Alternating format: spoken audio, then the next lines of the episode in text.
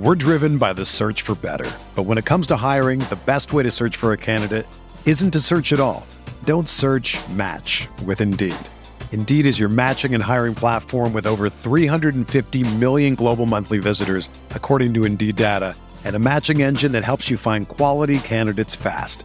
Ditch the busy work. Use Indeed for scheduling, screening, and messaging so you can connect with candidates faster. Leveraging over 140 million qualifications and preferences every day, Indeed's matching engine is constantly learning from your preferences, so the more you use Indeed, the better it gets. Join more than 3.5 million businesses worldwide that use Indeed to hire great talent fast. And listeners of this show will get a $75 sponsored job credit to get your jobs more visibility at Indeed.com slash BlueWire. Just go to Indeed.com slash BlueWire right now and support our show by saying that you heard about Indeed on this podcast. That's Indeed.com slash BlueWire. Terms and conditions apply. Need to hire? You need Indeed. This podcast episode is brought to you by Coors Light. These days, everything is go, go, go. It's nonstop hustle all the time. Work, friends, family expect you to be on 24 7. Well, sometimes you just need to reach for a Coors Light because it's made to chill.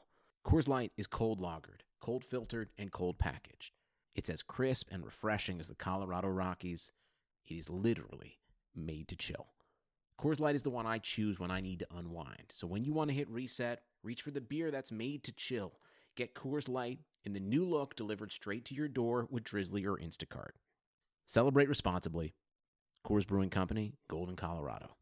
Support for this podcast comes from Wild Turkey Kentucky Straight Bourbon Whiskey. Let's tune in to their one on one with Jamal, a real bartender from Old Fourth Ward in Atlanta.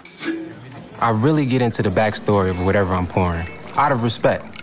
There are literally years of experience behind these bottles. Wild Turkey, same recipe since 1942. If you want a true classic, this is what you want to order. Wild Turkey. Wild Turkey Distilling Company, Lawrenceburg, Kentucky. Copyright 2020, Campari American, New York, New York. Never compromise, drink responsibly.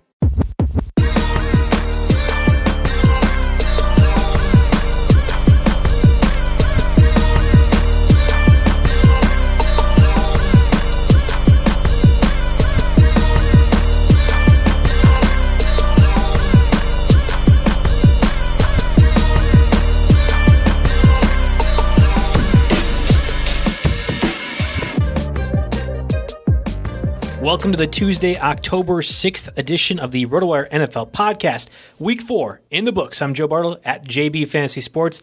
As always, alongside me is Jake Latarski at Roto, uh, whoops, wow, at Roto Jake. Uh, before we get underway, I want to get a word from our sponsors, Prediction Strike. Prediction Strike is a fantasy sports stock market on which you can buy and sell shares of professional athletes as if they were stock. Ever heard someone say, I've had stock in Patrick Mahomes since day one? Well, great. You'd be off to a great start because you know this would happen. It's a reality. Create a portfolio of all your favorite athletes and get closer to the game than ever before. To get started, simply visit predictionstrike.com to create an account, then deposit funds to buy, sell, and hold shares of your favorite players just like you would real stock.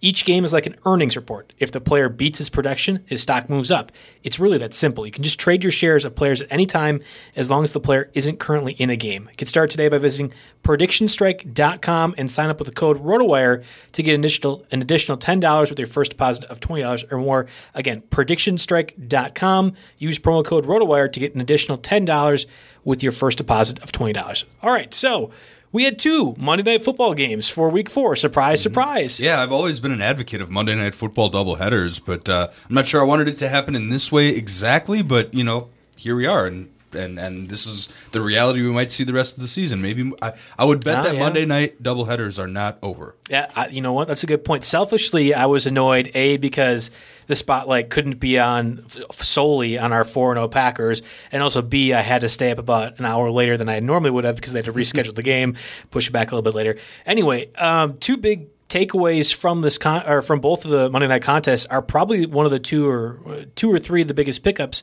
for this week as well. So should we start first with our Let's hometown do- favorites or Let- Damien Harris? Let's go in order of the games. Right, You know, let's keep fine. it fair. Let's talk about let's talk about the Chiefs and the Patriots. Um, man, you know, ever since I had seen that Cam Newton tested positive, I thought 100% Bill Belichick will find a way to make this work in his advantage somehow because that's just what he does all the time.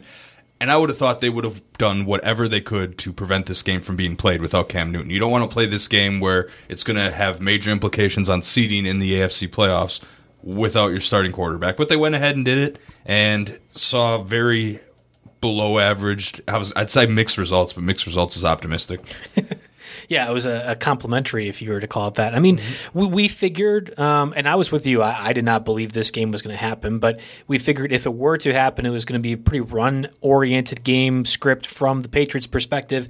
And lo and behold, they gave 28 carries to both Damien Harris and Burkhead combined. Uh, James White also had three carries as well as that. The the kind of bigger news is that Brian Hoyer, who entered as the starter, got removed. Uh, what in the third quarter, fourth quarter? But at that point, I had turned to the Packers game, so I, I was like, "Oh, Stidham's in. This is kind of crazy." See, I, I set up the new place in my basement where I literally have a 50 inch TV right above a 45 inch TV. so double headers are perfect, especially if they overlap because I'm fine. That's how I've been watching, you know, a little bit of playoff baseball, a little bit of uh, NBA finals action, you know, that kind of stuff on the side here. But but anyway, yeah, so I see the stat lines for the Patriots running backs, and my big warning to everybody is remember this is Bill Belichick in the New England backfield.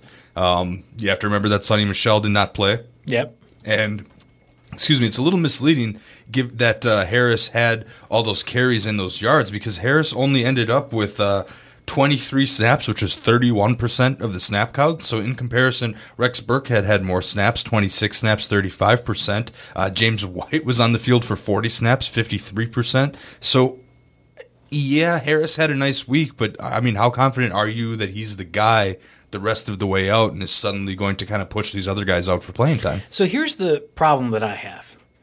Harris has not necessarily a higher draft pedigree. Sony Michel is a first round pick, Harris a third round pick. But we've heard momentum of Damien Harris being a thing for I don't know, man, four, five months now. Uh, There's been a lot of people from the, the the New England camp, whether it be beat writers or otherwise, saying Damien Harris, watch out, he looks good. He was a very popular favorite of many people in best ball leagues. Mario Puig does a lot of the best ball leagues. Um, prior, like in our uh, July August range, was uh, pounding the drums for him as well, among other people in the RotoWire sphere, and certainly in fantasy overall. So we're very aware of what Damien Harris is as a player and what he can be. I feel like he's a higher upside upside player than Sony Michel and has the same role mm-hmm. as Sony Michel. So many people are dropping Sony Michel, and rightfully so. He had the nine carries, 100, 117 yards the week before, but it really was not, nothing more than like a weirder looking version of Jordan Howard, who was like the goal line vul- vulture for the, the Dolphins. I don't mm-hmm. know, like it, I think there's I think there's room to pick up Damien Harris and say, hey, if I need 50 or 60 yards, I think he can do that for me. Mm-hmm. But if you're believing Harris is anything more than perhaps a better version of Sony Michel, then I think you're going about this the wrong way. Yeah, the one area of optimism for me with Harris is that this was a game. I mean, they weren't overly behind the entire game. I mean, it, they were down three to six in, in the first half, and Right. you know the final score is a little bit misleading uh, because you know you've got the interceptions and the turnovers at the end here. Um, but in a game where they're behind.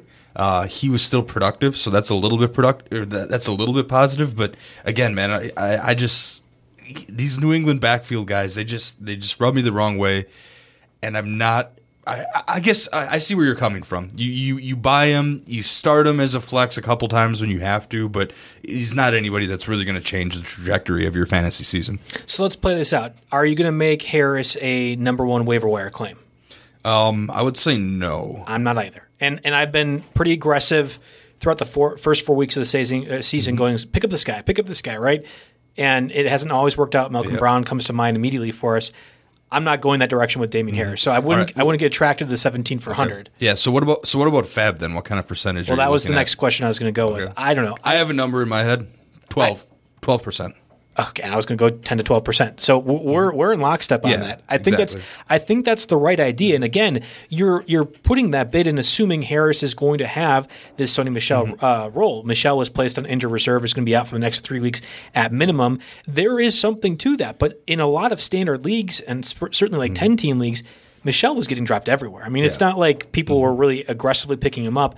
And I think you have to think the same way with Damien Harris, only a little bit more upside. Mm-hmm. Yeah, Damien Harris had uh, eight more carries or seven more carries than Sony Michel had in any single game. So I think there's a little bit different there. It's not a direct comparison. Well, I bet you that's the watermark, though. I think mm-hmm. that's probably. I bet you this is uh, Harris's season high for carries, mm-hmm. to be honest. And he looked fresh and he looked good, which is what you'd imagine after the, his first game coming back. And it sounded more or less like he mm-hmm. could have been available if there wasn't this injured reserve thing where he can bring somebody back after 3 weeks. Yeah, the other one downside with grabbing Harris right now is that uh, Broncos are fifth in the league against opposing running backs. Then they have a bye week. Then they've got San Francisco, who's number one. So yeah. like the upcoming schedule, yeah, you start him. You can you can start him because of opportunity, uh, but your the expectations definitely have to be in check. After that, week nine on week nine on that schedule looks pretty nice, and especially presuming you get Cam Newton back, then his value would shoot up. But that'll be right around the time that Michel is again available here. So it's a complicated situation. I think we're both. This is just. I mean, honestly, straight up off the bat, this is a week where waiver wires aren't super attractive. I don't think there's anybody that you use a number one claim on this week. First time all season, really. Yeah, first time all season. I mean, yeah, Harris is no, he, he's no Mike Davis type of pickup, Right. you know, that kind Right. of thing. So, uh, you know, nobody that we're not really going over 10, 15% on really any one option this week. Yeah, I don't think so. And the reason I brought up the Brian Hoyer, uh, Brian Hoyer, Jarrett Stidham thing is because that's the other part of this equation that's making it down. Maybe if Newton is playing the whole time and we have a competent quarterback situation, there's going to be more goal line opportunities for Damien Harris to potentially score. But we saw how the quarterbacks played last night. Stidham. The one pick was just a drop pass that ended up being a pick six. I don't know if I look into that. Hoyer had that horrible sack that cost them points at the end of the half, uh, but Stidham did throw a ball under uh, under threw a ball, which really kind of was the game, ended the game for the Chiefs' perspective on that pick. Um, I don't like the quarterback situation isn't great. I don't think the offense is going to look very good for the Patriots. For them to win, it's a mm-hmm. 13, 16, 17 kind of game, right? Yeah, so so Cam Newton's apparently asymptomatic. I mean, I haven't seen much on his status later. I don't know if he's going to be rushing back anytime soon. But for your two quarterback leagues, I mean, did they give the ball back to Hoyer, or because they made this change, is it suddenly a Stidham? I think it's a Stidham thing because we heard all about Stidham being the guy before they signed Newton. I, I don't know, like Mario and John, I, I put a lot of my faith in them. They both think Stidham is terrible. I don't think he's that bad, but maybe if he plays as bad as he did again, Remember done. in like early July basketball leagues, everyone's taking Stidham. Yeah, Yes. I did. I have him in my best ball league. Yeah, see, I didn't do any best balls that. Well, I, that I early, but- partnered him with Newton, so it's fine. Don't, I mean, don't worry about it. I, I Okay, took- so, yeah, so you're fine then. Yeah. Um, but yeah, I, so all those people that were waiting to make their team name Stardom or Stidham, I, I, I guess uh, it- uh, you might have another week of that at best. I'm so uh, uncreative that I, I just like all these team names that people do. I just laugh at them every time, and then I think to myself, God, I'm horrible because I could never have come up Mm-hmm. yeah, with these. I, I don't have that many great ones. Mine are mostly dumb inside jokes I have with my friends. Well, I'm sure people just pair it off of somebody else. But even like wherever the origin is of a really good fantasy football name, like they, they need to have a job somewhere in this capacity because they're important people in the fantasy realm. All right, I got to let's come from somewhere. Yep. yeah, let's let's move on. I was just thinking of like Family Mm-hmm. Guy and where the original dirty joke came from. We we went through a Monday night football game. Didn't even touch on any of the Chiefs. Do we need to? No, we don't need to. It's a waiver wire show. I'm just saying, like, uh, I, I, I mean, a lot of people were picking up Hardman or Harris or, or to try Oh, to like yeah. to try to salvage the best of a bad situation, especially after Davante and, Jul- and Julio was questionable. Hardman was beat me in two leagues, and I only kept thinking of you over here, who I've been doing with the podcast now for the last two, month, two months or so, saying, "Hey, Hardman, wide receiver three, wide receiver three. and I'm like, "Wow, you know, great," but they have to get some of the guys actually off there, Demarcus Robinson in particular, Mm-hmm. and here he goes, four catches, 27 yards, gets the jet sweep pass for a touchdown. Um, that ended up costing me in, in two leagues. A little underwhelming for Mahomes owners, but you know you can't be complain, complaining too much. He got the result in real life. It just wasn't necessarily a shootout, so you had to keep expectations in check. Naturally, I didn't think this game was going to be played, so I dropped the Kansas City defense in a couple places. And Oh, here we are. He ended up picking up the Packers defense, which wasn't so bad anyway, but still not quite what we were at. So yeah, I guess we can move on to the Packers. was gonna say, it was it was pretty status quo for the Chiefs. Don't don't rob me of this. I'm I'm very excited to talk about Robert Tonyan, our boy, Big Mm-hmm. Bob. Right, like this is it. Yeah, so the Robert Tonyan nickname thing is something important that needs to be discussed because we haven't, um, I, the announcers don't quite have it. We don't quite have one in Wisconsin yet. Um, as an MMA guy myself, uh, I'm a fan of the fighter Robert Whitaker, who goes by Bobby Knuckles. So I just think Bobby T is appropriate in this situation. Uh, you said you said Big Bob. Oh, I think it's Big Bob all the way. That's a that's the perfect Wisconsin nickname is Big Bob. And they were trying to do the baby Kittle thing last night. I don't know if you heard that in the broadcast Well, because Kittle was because like, they worked out like at him or once. Like, all right, cool. I, no, you're not baby Kittle. I don't. Yeah. I don't. That I mean, you're not baby anyone when you catch three touchdown passes on Monday night prime time. Yeah, so. fine, but I mean, Kittle had 15 catches and 150 yards last Mm-hmm. or Sunday. If you're going to be a baby to anyone, it's Kittle. But I just think they're completely different players. It doesn't matter. It, The nickname thing is not important. I don't know. How dare you say that? Because this is a waiver wire mm. podcast, Yes. and people are going to be running out there to go ahead and get Robert Tonyan six catches, 98 yards, three touchdowns. The only issue. He has a bye this week. Both the Packers and Lions will not play in week five. It's not due to Yeah. COVID stuff. This is scheduled. So the Tonyan train is going to have Mm-hmm. to slow down, I think, a little bit. Yeah, so I mean, if you were relying on Noah Fant, for example, who is injured and probably, I, I don't know if he's been on IR yet or is going to, um, if you're relying on Noah Fant, if you were relying on Tyler Higbee, for example, who just doesn't run routes anymore, apparently, you know, if you're relying on some of those guys and are thinking that Robert Tonyan is going to be the big, big solution to your fantasy football season, I, this is this is like the peak right here of 2020. It has to be. I mean, Yeah. it just is. I know he's got five touchdowns, so he actually is tied with Mike Evans for the league lead in touchdowns at the moment, and certainly has more touchdowns than any other tight end at the moment as well. But five touchdowns through really what amounted to three games. It, it, I think this is a byproduct. And if you remember, if you can recall last year um, when Davante Adams was down, I think specifically that Chiefs game, that was the first time that I think the national audience really was like, oh shit, Aaron Jones is a thing, right? He caught that game-winning touchdown. It was a great throw by Rodgers. But this is this is the byproduct of Davante Adams and of course Allen Lazard, the core surgery out. Is that the Packers offense under uh, Matt Lafleur is able to make things be things, and I say Aaron Jones last last year and Robert Tonyan this year.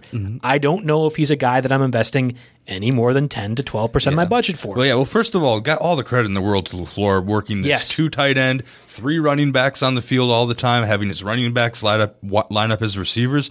Who needed to spend a first or second round pick on a receiver when you've got you know a brilliant schemer like this? Um, but again, I just don't know how sustainable this is. So, and, of course, then there's the bye week next next week. So, if someone wants to spend more than fifteen percent of, their fab on Robert Tonyan, then sit on him for a week and maybe end up cutting him because of another COVID situation or, or something like that, um, I'm going to let somebody else do it. Tonyan, I mean, he, he looks the part, absolutely. It's him and Sternberger in a lot of two tight end sets. And Sternberger didn't even get a catch last night. Yeah, Marcedes Lewis is still a little bit banged up. Josiah DeGuara had to be kind of helped off the field last night. Uh, yeah, so Sternberger, I think, got hurt by some of those early drops that Rodgers gave him, and you know, right off the hands. He was I, like we don't have the snap kind of uh, information available yet. I know he was out there. I had a over under not placed somewhere on his receiving totals, and he didn't get anywhere near that. And I, I thought the Titans are going to get involved, and I thought Tonyan would too. I just didn't think it to this extent. Worth pointing out, at least one of those touchdowns for sure. I think it was the second one was like wide open. Somebody fell down. They were trying to hold him and just completely fell down. Got a 25 yard touchdown out of that play. Like the, the production, you're going to look at those numbers and be like, wow, this is incredible, especially for tight ends. If I had an Austin Hooper or Noah Fant or TJ Hockenson, uh, who's also on by this week, it just, just dial back the expectations a little bit. So Rodgers threw 33 passes, right? And I'm looking at their targets. He only targeted wide receivers 12 times, unless you count Tyler Ervin as a receiver, which you kind of basically do at this side. He's a running back only in number. So, I, but that's just going to change. We're going to have Davante Adams after by, back after the bye. Um, I've seen rumored a lot of the talk is like five weeks total for Lazard. Mm-hmm. But once Adams and Lazard are back, I just don't see uh, you know, six to eight tight end targets the way that this is set up. You know, those guys are set up to help the run game Right. move. So I, I, I'm a little bit hesitant on, you know, going all out for for Tonyan in the fab this week. Yeah, it's great for prop bets if you're to say, "Hey, touchdown's going to score uh, by tight end." Well, there you go. I, I think that makes more sense in the constant in the context that you imagined with Adams and Lazard being back. But right now, especially with the bye week, like if there wasn't the bye week happening, maybe I'd be a bit more optimistic about Tonyan's fantasy stats. But I'm just not going that aggressively. Um, sticking with the Packers Falcons game for one more player, Jamaal Williams, eight catches, 95 yards. He got eight carries for 10 yards as well.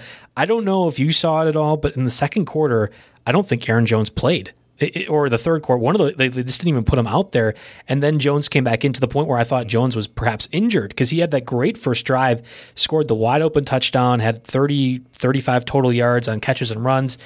And it's almost like they're like, oh wow, this Falcons team is that bad. All right, no no worries. We're just going to let uh, Jones rest a little bit. Yeah, I was, I was thinking the same thing. Like, yeah, don't put him back up. Right. there. Why is Rodgers still out there? You know, that that, that crosses my mind all the time. I normally am a very nervous Packers fan. Even if I'm up 21 points, it's like up, waiting for the wheels to fall off. At no point Monday did I feel like that was going to happen. It was kind of just smooth sailing throughout. So if you're going to be like saying, "All right, I need a I need a backup," like if I if Aaron Jones were to get hurt, well, Jamaal Williams has to be the guy. I don't know if that's the case. It's not like a Chase Edmonds. It's not like a Tony Pollard where there's very clear and obvious backup value to these players.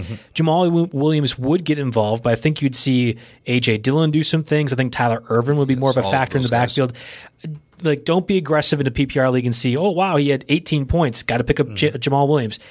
That's that's a that's that's a wrong move. So too. basically, just do this exercise in your head. All right. So Davante Adams comes back, and you just just pencil him in for 10, 12 targets, and then look at that box score and try to start picking apart where those targets are going to come away mm-hmm. from here, and then you kind of can readjust and think, okay, do I really want to put that kind of fat bid on him? yeah. All right, can we move to the quarterbacks? I think we've done talk enough about the Packers, right? Yes, yes, yeah. I know they need to put a, Sorry. a, a cap on us or something. Yeah. Well, hey, I, I, we, we could do a whole pod on the Packers. Our only audience is uh, members from Wisconsin, so everyone's jacked about that. Yeah, Jamaal Williams is thirteen percent rostered in Yahoo leagues for what's that what that's worth, worth and that's the last little tidbit I'll throw on there on the Packers. A buck or two if you really want to protect Mm-hmm. on Aaron Jones, but I'm not picking him up. There's, there, I just think you're you're being too aggressive. On We've got a couple other backs we definitely want to get to. Yes, yes. But before we do that, quarterbacks, right? And I think Mm-hmm. this week might actually be a pretty decent week to try to find your streamer. If you have Aaron Rodgers, if you have Matthew Stafford, if you have Cam Newton,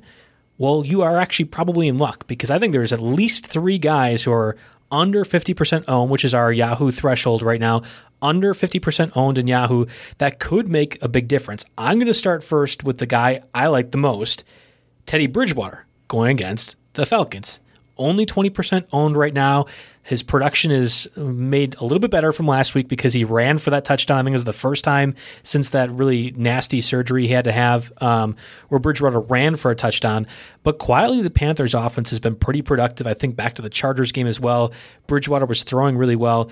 And the Falcons uh, missing Kazee, their safety, who suffered a torn Achilles, I think, uh, during the Packers game, it was something like that. Well, and then you've got- and then the yeah. corner's already out too. You've and you got Ricardo Allen and Keanu Neal both. We're we're going to be questionable now. The ga- the day afterwards, who knows what their status is coming back? I mean, losing guys like Denard, and it's just it, it's it's a mess. That whole defense is in shambles, and I know that Dan Quinn's going to eventually pay for it if he doesn't pay for it while we're recording this podcast.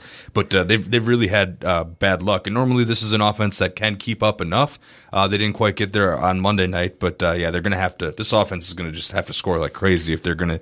I mean, if they're going to be in any of these games, because this defense, yeah, you you know your guys, Grady Jarrett, Dante Fowler, they've got some guys in the front seven that are capable but their teams are just going to throw all over them. I mean, even the Robert Tonyan fourth down conversion, I think Rodgers had two guys wide open. I mean, Right. This is just he could It have was gone to embarrassing, Any yeah. of three wide open receivers, I cannot. If you did not watch this game, I cannot paint a picture of how, of just how pathetic the secondary is. So you do have a very good point with Teddy. Um, but again, yeah, we'll see how that goes. This is, I mean, it'll be extending to the running backs or wide receivers, depending what format you play. But a guy like Curtis Samuel, we just talked about Jamaal Williams getting eight catches for 95 yards. Aaron Jones also had five for 40. I mean, and and multiple times where you mentioned the Falcons' defense just simply wasn't there was a byproduct of the running backs getting passes out of the backfield. Just practicing excellent social distancing, we can get those jokes out of the way. I think Curtis Samuel and certainly Mike Davis as well to an extent Mm-hmm. are going to be really valuable commodities for Bridgewater. He doesn't throw deep all that often unless it's to Robbie Anderson. DJ Moore runs a lot of deep routes, so you just- know the underneath is going to be available. I think Bridgewater is a top 12 fantasy Mm-hmm. quarterback this week, and I would be very aggressive in picking him up. Yeah, that's like DJ Moore's just just job: run deep routes and Just and run straight. distraction because Yeah. Teddy's not actually going to throw it to you. Apparently, Unless you're Robbie Anderson. Like that's the part that I don't get. I think DJ Moore is a better wide receiver, but Anderson has been Mm-hmm. very clearly the deep ball threat. And we talked about him on the very first week of the podcast. He's really just been a continual presence of 80, 90 receiving yards. All right, so we got Bridgewater at Atlanta. Speaking of organizations in shambles, uh, Gardner Minshew and the Jaguars head to Houston this week. Hey, Bill And- O'Brien finally gone. Yeah, the uh yes, finally. I mean, uh, Je- Jeff and Liz talked about this extensively Monday, so we don't need to get into it. We all know Bill O'Brien was bad. Moving on, basically here. So uh, Gardner Minshew, forty six percent at Houston. Uh, th- this is a team that uh, the the defense just hasn't quite been there, and and Gardner Minshew is getting. He's getting stuff out of DJ Chark. He's getting more out of the rookie Laviska Shenault. They have an established running back in James Robinson now. You can see why Gardner Minshew is approaching this this threshold because you know there's there's really not questions about any kind of job security anymore, and uh, and he's going to continue to be an option that uh, might be better than your QB two the rest of the season. Definitely worth evaluating. Well, yeah, I have to debate this week between Matt Ryan going against the Panthers and Gardner Minshew going against the Texans. I feel mm-hmm. fine about both. There's there's no problems with either one, but it's like, all right, which one's going to score in top seven production, and then one's only going to be top twelve. I think mm-hmm. that's kind of how you have to look at it. Gardner Minshew. Like I just in most leagues, I have to imagine they're competitive. I did Sirius XM radio on Saturday with Jim Coventry, and we were debating what this means for Cam Newton. Well, maybe I said Ryan Fitzpatrick was available in 30 or was only picked up in 33% of leagues in Yahoo on Tuesday. And some guy tweeted and was like, You guys have to stop using the software projections. Most people are just not even playing in those leagues anyway. And I'm like, you can only go off the information you have, right? Like this Also, is. I mean, if you're you if you're only actually picking somebody up, I mean, who do people write make bots to do their waiver wire I- pickups? like- a physical person has to actually make the ad. I couldn't understand what he was what he was getting at. He's like, Mm-hmm. in, in, in non-competitive leagues, Ryan Fitzpatrick is only available. Well, are really seventy percent of leagues non-competitive? I, I don't know. So, all right, whatever. But that being said, I do think Gardner Minshew is probably rostered in most places.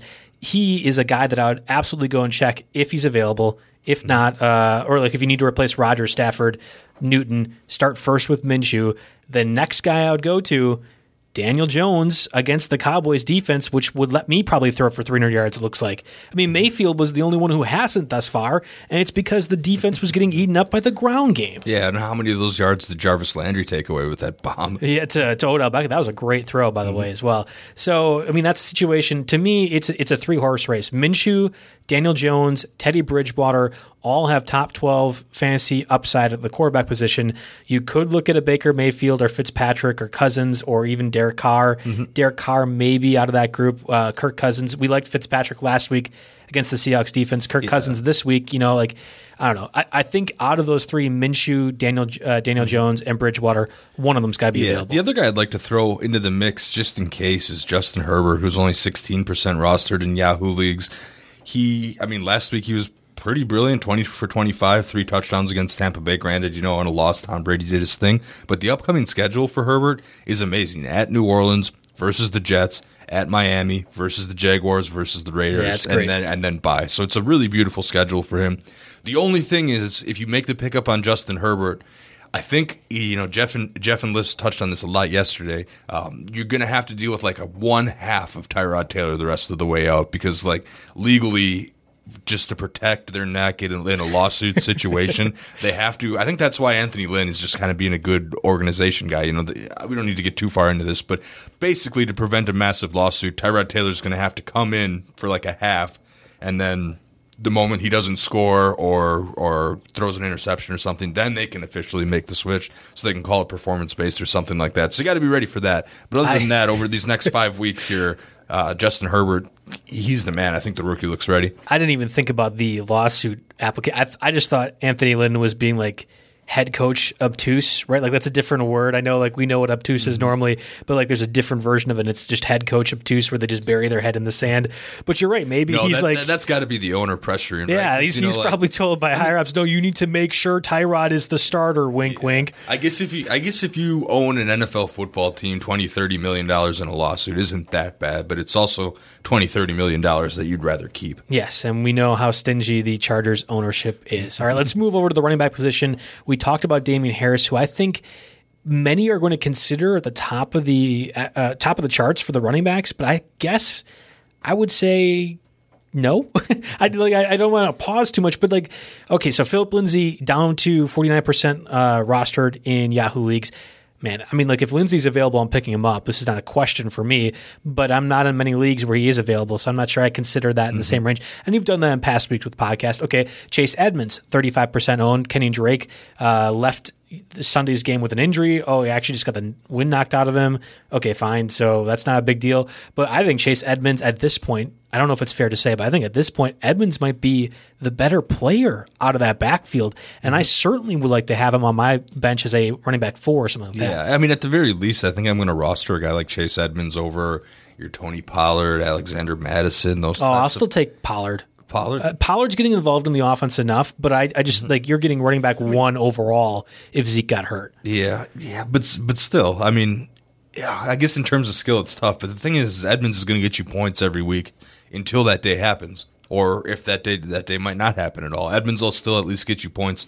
Um, I found a tweet from Smola DFS, the guy Jerry twice tweet or cites a lot in his hidden stat line, and uh, it just kind of goes to passing situations. Uh, pass routes through four games, Drake has 85, Edmonds has 64, but targets, Edmonds has 17, and Drake has five. So Edmonds seems like the ca- pass catching back in this scenario, and I think you know if something, or if, if they were to realize like, okay, we don't really have that much of an investment in Drake, um, you know, maybe we should even this out a little bit more.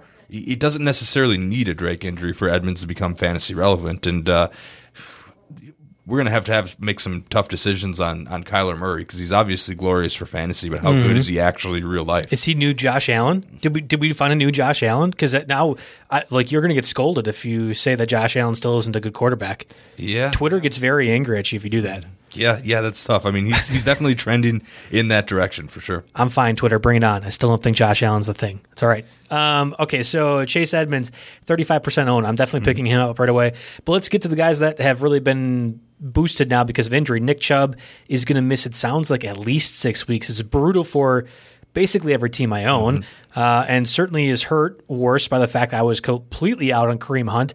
And I feel like the people who drafted Hunt are going to be rewarded because he really wasn't the guy when Nick Chubb was healthy and playing. But here we are, Chubb likely done for most of the fantasy season. Hunt is going to be owned everywhere if you can trade for him and get I man, I mean, like I'm fine paying as high a premium as you need because I think Hunt is going to be very involved moving forward. But it's possible D'Ernest Johnson or Dontrell Hilliard could also be factors. Johnson was the guy that had 95 rushing yards against the Cowboys, but much like I could throw for 300 yards against the Cowboys, I could probably run for at least 50 against the Cowboys defense too. Mm-hmm. They are just that bad right now. Do you really buy into D'Ernest Johnson or Hilliard as players that need to be picked up because you certainly can have them just about anywhere. Yeah, I don't think they necessarily need to be picked up in 12 teamers because you you do put yourself in an interesting predicament if you pick someone up like, okay, am I actually going to start them now or I like my backup running back lottery ticket type uh, on the bench here? And it looks like it's Johnson over Hilliard, but it was very close. Uh, only a 3% greater snap share for Johnson, but the carry split is what's notable 13 to 5. And then Hilliard got one target, but the targets are going to go heavily to Hunt, so that wouldn't matter too much now. I mean, it's a big boost for Hunt for sure. But some, but it's not like Hunt's. It's going to be one of these one man backfield situations. So Johnson's going to get five to ten touches, carries in a game. You just have to decide: are those five to ten touches going to be any more or less valuable than say Justin Jackson's five to ten touches over with the LA Chargers, who are dealing with a very similar situation here, except it's almost the opposite. Their pass catching back Yeah, is the true. one that got. It, that- it's like the inverse of it. So, there, so Austin Ekeler, he's going to be out. uh, You know, it's looking like four to six weeks uh, with the with a hip injury. Is it? Hamstring. Hamstring, Hamstring. okay. Yeah, and Might it, even be worse, It yeah. looked pretty serious. I mean, he was able to kind of walk off, but then they needed to bring the cart over on the sideline, and he couldn't even get into the cart right away. It looked it looked troubling, but you couldn't actually see the injury when it happened. Normally, when it's that severe in those players, and Ekeler is a super strong guy. He's played through a lot of injuries through his career. Um, to see him that limited um, movement wise was like, oh man, like you would have thought his leg got completely torn underneath somebody. It didn't really look that way. So I guess four to six weeks, um, I guess it it makes some sense. I, I think we need to explain the Chargers backfield a little bit before we can dive more into what you're putting in for a FAAB budget on Justin Jackson or picking him up. The Chargers, for really as long as I've been covering them, have really been adamant about making a 1A, 1B situation with their backfield. When you have Melvin Gordon, a first round pick, and an Austin Ekeler, who is one of the more talented running backs in the entire league, it makes sense. But even this year, when it has been Ekeler and Kelley, I mean, Kelley was a fourth round pick, but they're getting him 12 to 14 carries a game right now. They are going to make sure that continues to happen. When you are thinking of Justin Jackson uh, in relation to Austin Ekeler, I think you have to assume he's the 1B to Kelley's 1A. But Kelley's going to get more of the carries. I think Jackson will come in and get maybe five to six carries for 40 yards and do some pass catching stuff. They both can receive or can be receivers pretty well, but I don't know if there's one that stands out more than the other. Jackson actually has more of a collegiate pedigree than Kelley does too, and that needs to be factored in. Jackson missed the last 2 games, came back just this past week. So if you're like, well, wow, he didn't get that involved, um, I think it's more due to the fact that they were really trying to take it a little bit easy with Jackson. We know Anthony Lynn loves him. Um, he's owned in 5% leagues right now on Yahoo. I think it needs to be more like 25, 30% by the end of the week. Yeah, no, I definitely agree with that. I'm kind of looking at the split here to see if maybe maybe Justin Jackson could sneak in and get some goal line work, but there's nothing. It's going to be Kelley. Yeah, there's nothing that really suggests that. I mean, Jackson's six feet, 200 pounds. Kelley's 5'11, 212. So I could see Kelley. Um, I mean, in terms of the receiving prowess this year, I mean, granted, Kelley's gotten more opportunities, but it definitely seems to have Kelley written all over it. I just think that there's going to be. Uh, it's, it's basically, it goes back to the whole Browns conversation. Who do you think the five ten carries a game are going to be more valuable from? Is Are they going to be more valuable from from Justin Jackson, or are they going to be more valuable from D'Ernest Johnson? And for that reason, I think you're putting similar bids in these guys, but I do rate, rank Justin J- uh, Jackson a bit higher uh, in FAAB, and and I'd put a six to eight percent number on him. Okay, and I'm going to actually go a little bit more aggressive on that. I, I actually think there is going to be more of a Kareem Hunt does everything type of deal. I don't know if the Browns should do that, but I think they're going to be motivated to. They have him under a contract extension uh, that was pretty favorable for them. There's no reason not to feed Kareem Hunt when you're talking about lesser lesser snaps to D'Ernest Johnson or Hilliard. I think the Chargers probably view Jackson and Kelley similarly. I think they're both similar talents, and to, that's to say none are that great of players, at least relative to Austin Ekeler. Mm-hmm. A bigger point, though, for me, Kelley has hit, had two in back to back weeks, pretty egregious fumbles. Yes, Pretty egregious. Yes. Thank you for bringing that up. I almost forgot to bring that up because that that is absolutely an issue. I mean, last week or like this Sunday was basically the turning point of the entire game. Chargers are up by three scores, get the ball around the ten yard line on a punt uh, to end the half. Kelley gets the carry, fumbles it immediately. I, like it was, it, it didn't look like the handoff ever got there, but I don't think Herbert really messed it up too bad. That's back to back weeks for fumbles on Kelley. And Jackson really saw a bit more of a workload in the second half as a result. That's a very good point. Uh, Jackson has, let's see here, 71 carries in his pro career and has never lost a fumble. He has fumbled a couple times, so uh, um, I, I guess there's that. There's that too. So if you thinking if you're thinking already like a 65-35 split, it probably gets a little closer than that to 60-40 and closer to 50-50. So that you, I- I, do see that argument for more touches from Jackson. Well, than a guy and, like and then Jackson had a 6.9 yards per carry average last year. Now, most of that, almost all of it, came when Melvin Gordon was on that four game holdout.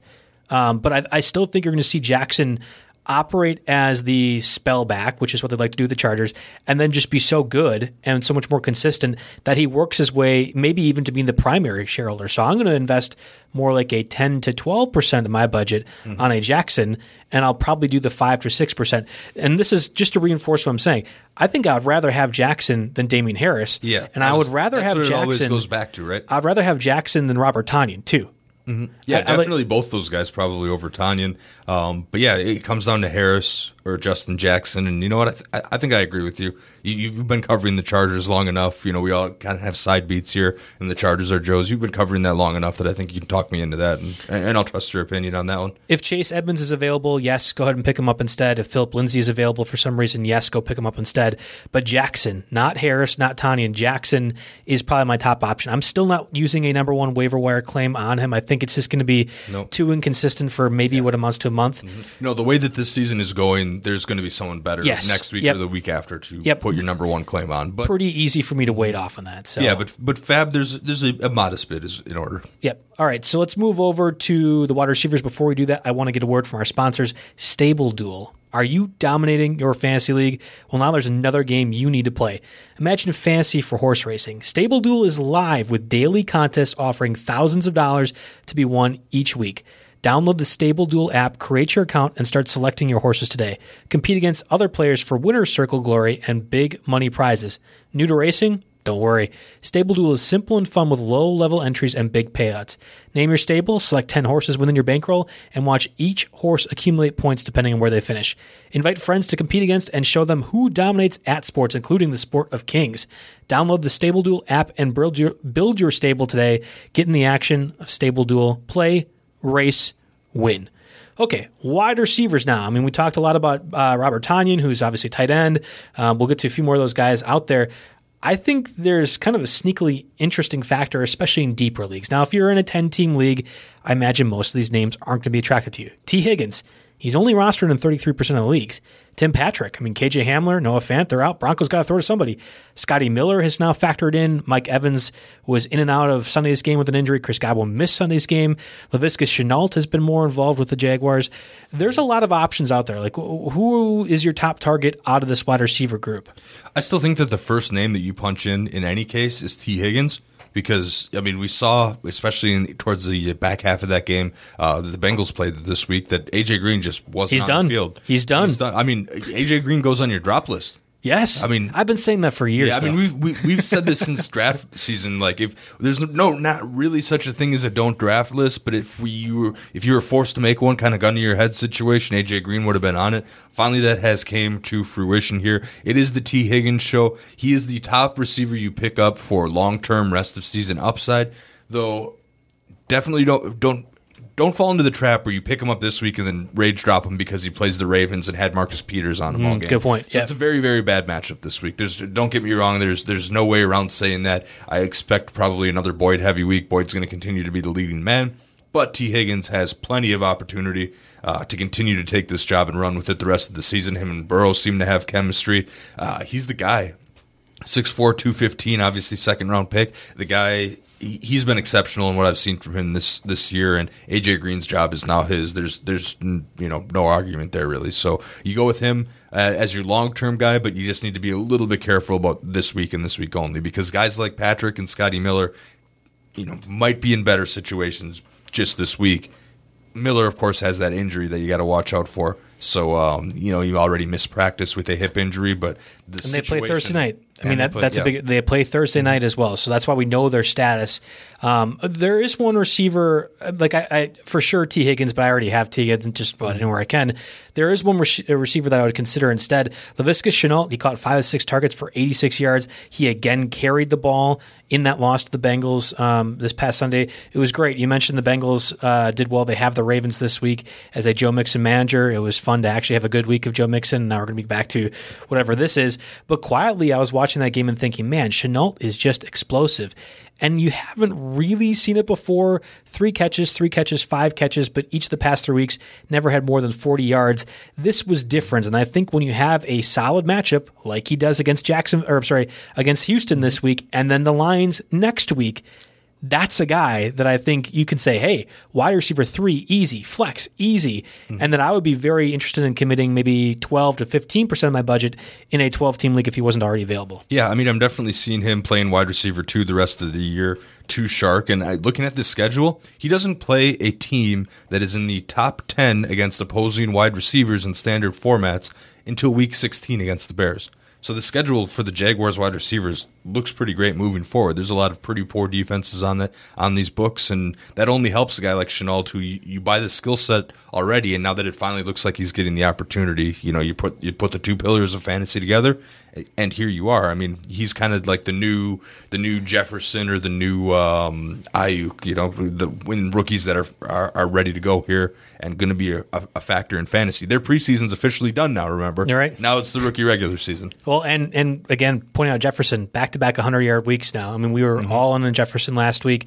I think Shenault has that talent right now. Um, there's there's been a lot of people that I've known that were on Shenault, Mario and John were talking about him, at least relative to his speed, uh, and we're saying Reagor's the way to go, and that's fine. I understand that too.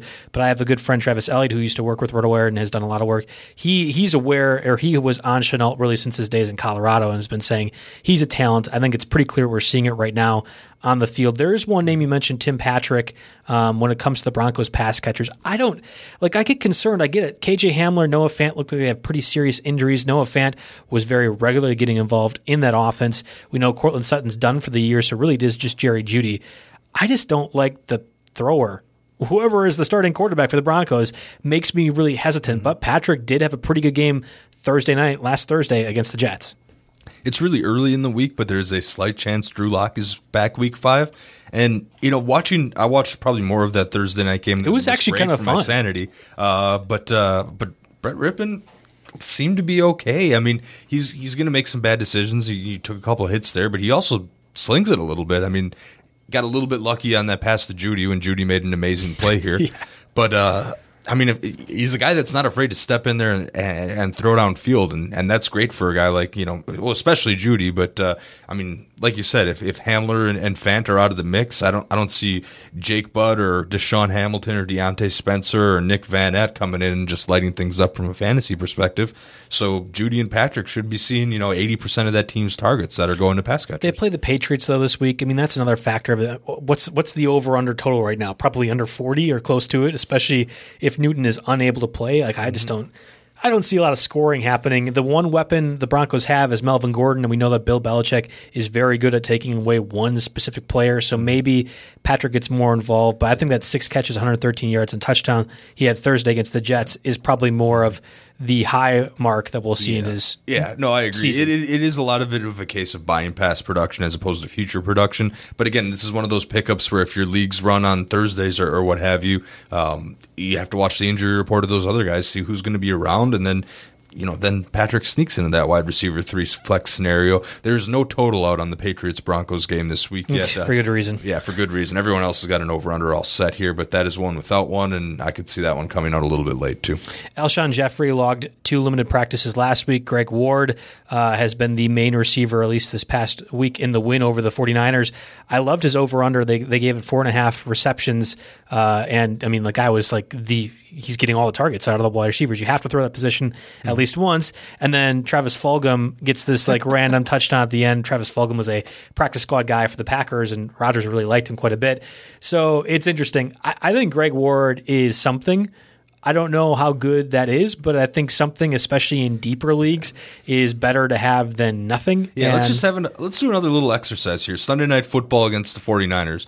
Uh, the wide receivers for the Eagles. John Hightower was the highest snap share, 80.6%. Greg Ward, 77.4%. Travis Fulgham, 59.7%. And Deontay Burnett, 30.6%. And you know that they've got a couple tight ends here that are more than capable here. really only hurts because Goedert's Yeah, out. Goedert's out. So, I mean, that that's why guys like Alshon Jeffery squeeze their way onto this list here because I know the relationship with the organization hasn't been prime, you know, over the last couple of years. It seems, at least it seems that way from an outsider's perspective. But Carson Wentz, again, th- there's another question about him, but I think uh, the eventual return of Alshon Jeffery could be a real sneaky thing for fantasy people. I mean, we're gonna talk we're gonna talk about Alshon Jeffery in you know a week or two, and you know when they came in fully loaded with everybody else and Reagor being a factor and everything like that, I wasn't so excited about Jeffery. But they're down to the bare bones now, and he is a playmaker. You know, like Is he the same as AJ Green though? That's that's where I get a little bit. I would love to see Alshon Jeffery um, be a thing again because he was really a, a f- a fantastic fantasy asset. But I was correct on AJ Green last year.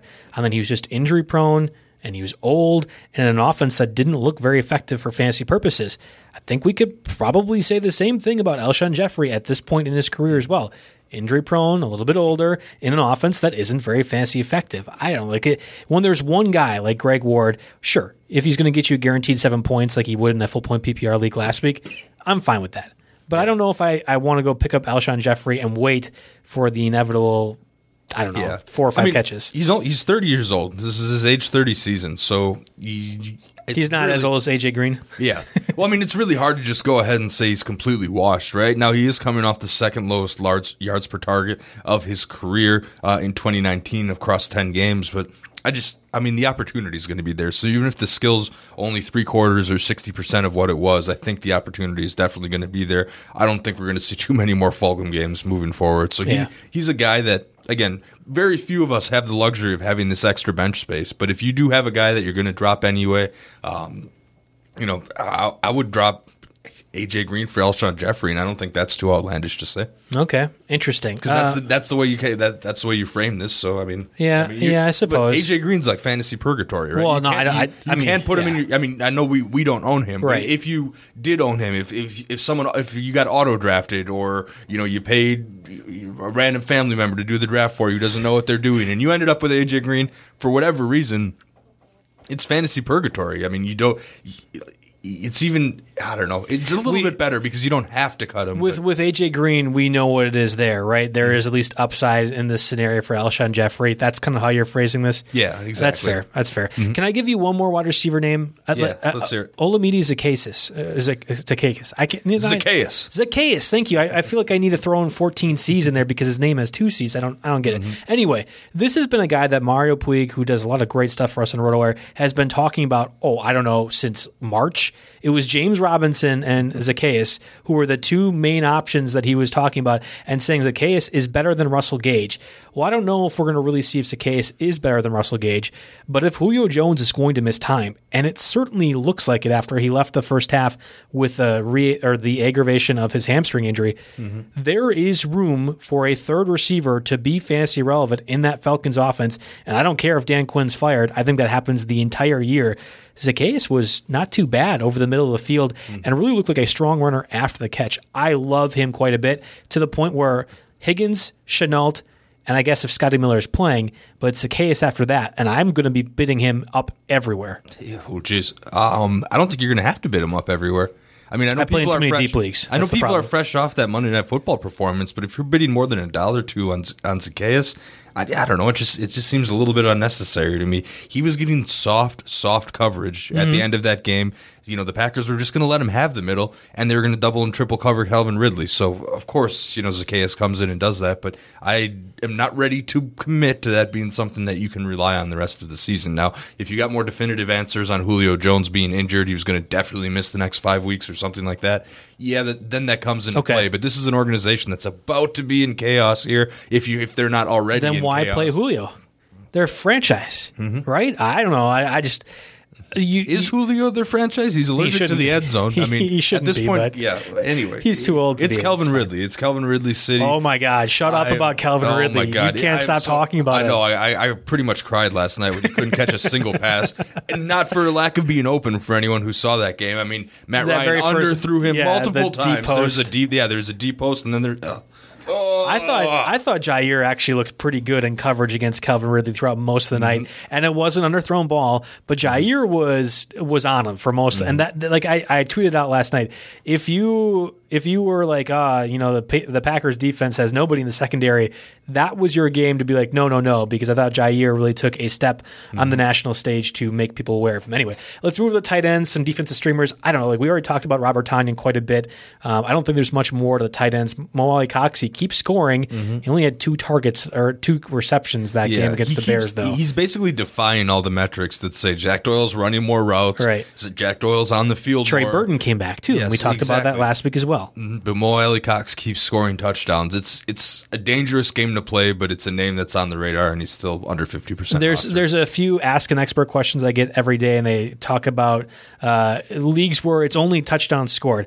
I guess in that situation, I would be considering picking up Mo Alie-Cox. But if you are playing that type of league, just please find find a different passion because that, that's not it. That's that's not the one. touchdown only league. Touchdown only leagues are just not it. I'm sorry. And I love fantasy football, but I don't think I'll ever play that one. Um, OJ Howard, he is done for the season. Achilles injury. Cameron Brate did catch that touchdown pass uh, against the Chargers in that win. Gronk is being a pass blocker, or sorry, yeah, yeah, runner pass blocker, like he talked about. Um, I don't know, like I don't think I really want any bit of Cameron Brate, but he's at least a name and has been a reliable name in fantasy circles for many years, other than when Bruce Arians has been around. Yeah, he's been around. I thought it was worth a mention here, given the status of OJ Howard. Um, he, and you know Dal- Dalton Schultz, who's looks like he's pretty injured. He's over our fifty percent. Oh, I was gonna say he's been picked up, yeah, this year. yeah. So I, I mean, if you're if you're desperate for a tight end, see, I'm losing Noah Fant, and it's rough and it stinks. but um, I never drafted him as my number one tight end. Right. You know, and I finally got Kittle back in some leagues. Oh, you know, man, I- that was glorious. Yes, it, it was so great to have you know somebody one right thing go for me this week in fantasy. But um, So you got to think of some names, but these are tight end two names, really. I mean, there's Yeah. I don't see a lot of tight ends out there that are going to suddenly come in and and make a difference for your league. I mean, Drew Sample got more targets this week. Yeah, he kind of floats well- into this fringy group here, but mentioned that Robert Tonyan is like a top five, top eight fantasy tight end in his uh, Monday Night Observation article, which you can see on the site. Neither of us, it sounds like, are are as optimistic as Liss is about that, and mm-hmm. that, that felt like aggressive language to me. He's the very clear top pickup from that position, and I think probably is a top three or four pickup overall. Yep. But again, I'm not using my number one waiver wire claim on him, and I'm also right around that 10 to 12 percent threshold, maybe even a little bit lower. and Packers bye week ahead. That's exactly it. That's why. Yes. So yeah, just that's that's the big thing that we got to go to with tight ends. There's not a whole lot here. Defensive streamers, Cardinals facing the Jets. No duh, you would be picking up the Cardinals last week. I mean, that's what Mm. you should be doing if you have an extra roster spot, not going and getting Alshon Jeffery. Extra picking, roster spot. Imagine having those this Oh year man, I, yeah, that that'd be nuts. I actually have a few, and I've been doing this. So I picked up the Cardinals defense, who weren't the worst start in the world against the Panthers this past week. Jets, no brainer. Rams in the same capacity going against uh, the Giants this past week, and now face another good opponent. I don't even know what their percentage was. Mm-hmm. Um, Cowboys against the Giants. I mean, we like Daniel Jones as maybe an option, but we know Daniel Jones turns the ball over just about every game, at least once, if not twice.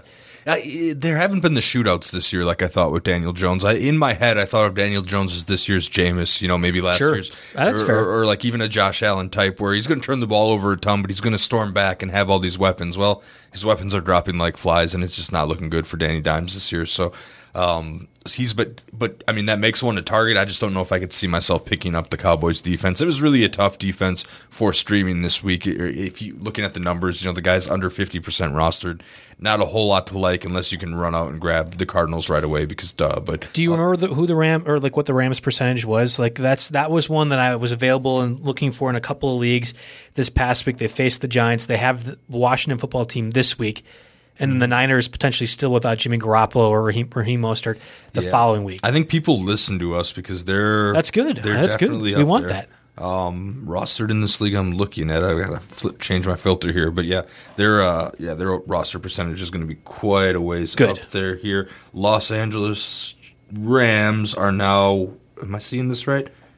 Ninety four percent rostered. Wow. Okay. I mean, that's that would have been way higher than I thought, and I was able to pick them up in two leagues. Okay, good. Thank you guys for listening and figuring out that uh, the Rams defense is something that needs to happen. Should have been also going on with the Cardinals defense as well because we knew their threats. I I need to stress this again.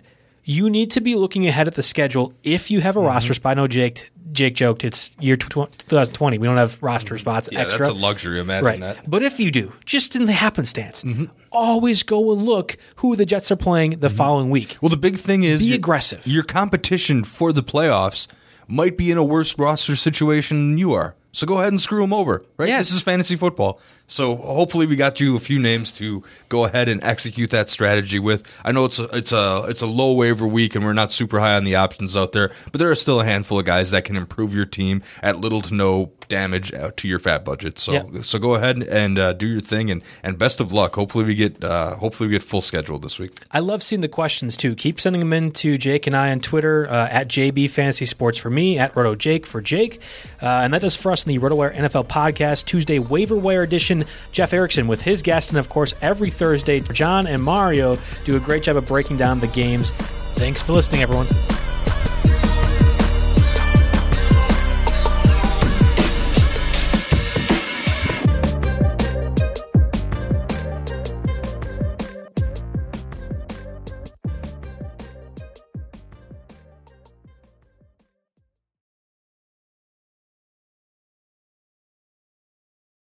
Everyone is talking about magnesium. It's all you hear about. But why? What do we know about magnesium?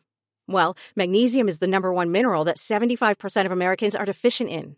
If you are a woman over 35, magnesium will help you rediscover balance, energy, and vitality. Magnesium supports more than 300 enzymatic reactions in your body, including those involved in hormonal balance.